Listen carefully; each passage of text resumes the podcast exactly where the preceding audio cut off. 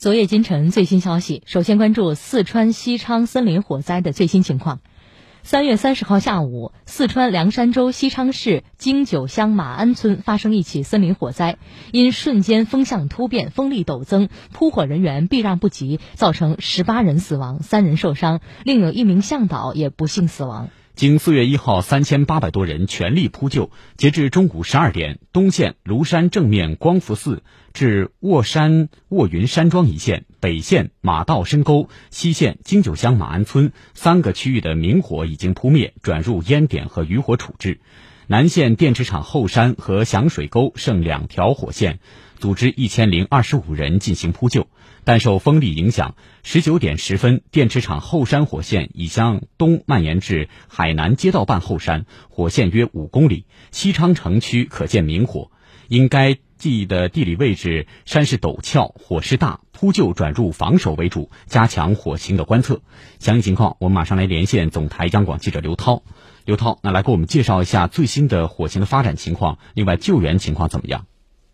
好的，就像刚才介绍那样。在昨天下午一点二十五分的时候，西昌森林火线的东线、西线和北线三条线的呃明火已经全部扑灭。但是昨天晚上的时候，呃南线的这个火有大概有五公里向这个琼海边蔓延。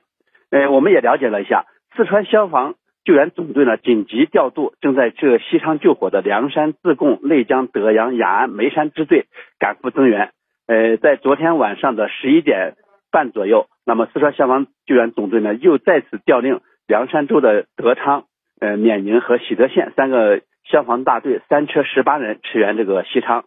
在昨晚大概十一点左右的时候，根据火势的发展变化，内江支队呢赶到琼海边这个碧海大酒店，在这里设置这个水枪、水炮的阵地，堵截这个火势。同时呢，利用远程的供水系统、大功率的手抬机动这个泵，还有那个。呃，浮艇泵从琼海边上取水，向前方不断的供水。那么眉山支队呢，赶到这个铁路技校家属区值守防护。四川支队呢，呃，这个自贡支队呢，从这个加油站沿马路到这个琼海自来水水厂建立了隔离带，并设置了水枪的阵地。现在呢，有两百零八名消防指战员和三十八台消防车正在沿着这个青涛小镇到呃伯乐酒店之间的马路，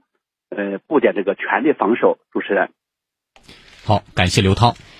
此次火灾不同于一般的森林火灾，位于国家级风景名胜区，周边有一处存量约二百五十吨的石油液化气储配站、两处加油站、四所学校、两处文保单位以及西昌最大的百货仓库。四川省调集了三千八百多人全力灭火，西昌市采取投亲靠友、集中安置等办法，转移安置了两万四千多人。请听总台央广记者刘涛、韩民权的报道。昨天一大早。二十六岁的黄海滨就认真的在两只手上缠上纱布，然后背上灭火器，准备再次上山灭火。缠着纱布这样，避免烫伤或者是磨伤、刮伤，因为上边很多树枝啊、焦炭啊啥的，容易烫伤和刮伤的。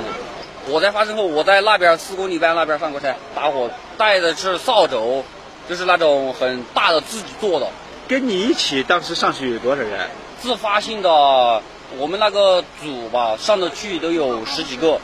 黄海滨是西昌市新村街道办海滨村人。这次大火波及到海滨村，不少村民都上山灭火。在消防人员和当地干部群众努力下，基本扑灭了明火。四川省已经投入了两千三百多人从地面灭火，投入四架次直升机从空中进行灭火。从广东、浙江、山东等地调来的八架次直升机，昨天下午也投入到灭火中。西昌市紧急转移了两万四千多人，这些人投亲靠友或者安置在酒店。西昌天光月影酒店周传利介绍，他们从三十号开始就为消防人员及安置人员等免费提供住宿。就是我们有在消防群，还有就是在派出所的这个群的话，我们都有说，就是咱们酒店的话可以免费，就是给那个消防人员或者是相关人员以及撤离人员的话提供这个免费的住宿。三十号晚上撤离的时间有点晚，共过来了有二十二个人，十一个房间。昨天我们一共有十七个房间。火灾发生后。西昌市不少酒店就发出免费给消防人员、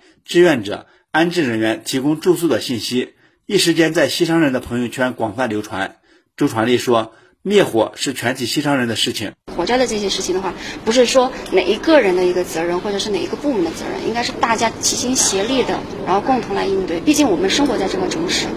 我们是在保护我们自己的生活的这个城市。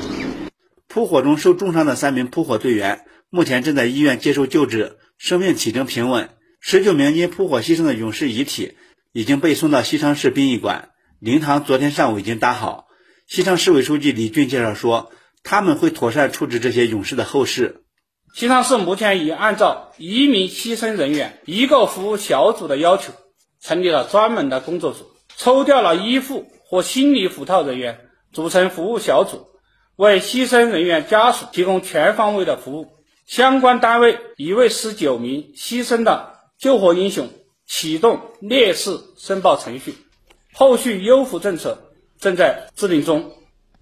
国家林业和草原局有关负责人昨天强调，进一步落实责任，强化措施，扎实抓好森林草原防火工作，要求严格管控审批野外用火，农林交错地区高火险时段严禁一切野外用火。据介绍。三月十七号至四月一号早八点，国家林草局共接报处置十四个省区七十八起森林草原火灾，现已扑灭六十九起，正在扑救九起。包括四川四起、云南五起，其中七起未得到有效控制。这位负责人强调，要把扑火安全放在扑救指挥工作的首位，加强对广大扑火队员、护林员进行扑火常识、紧急避险等人身安全防护的培训和教育。特别是跨区域参加灭火作战的专业扑火队伍，面对陌生复杂的地域植被气候条件，一线扑火队要了解火情，科学扑救。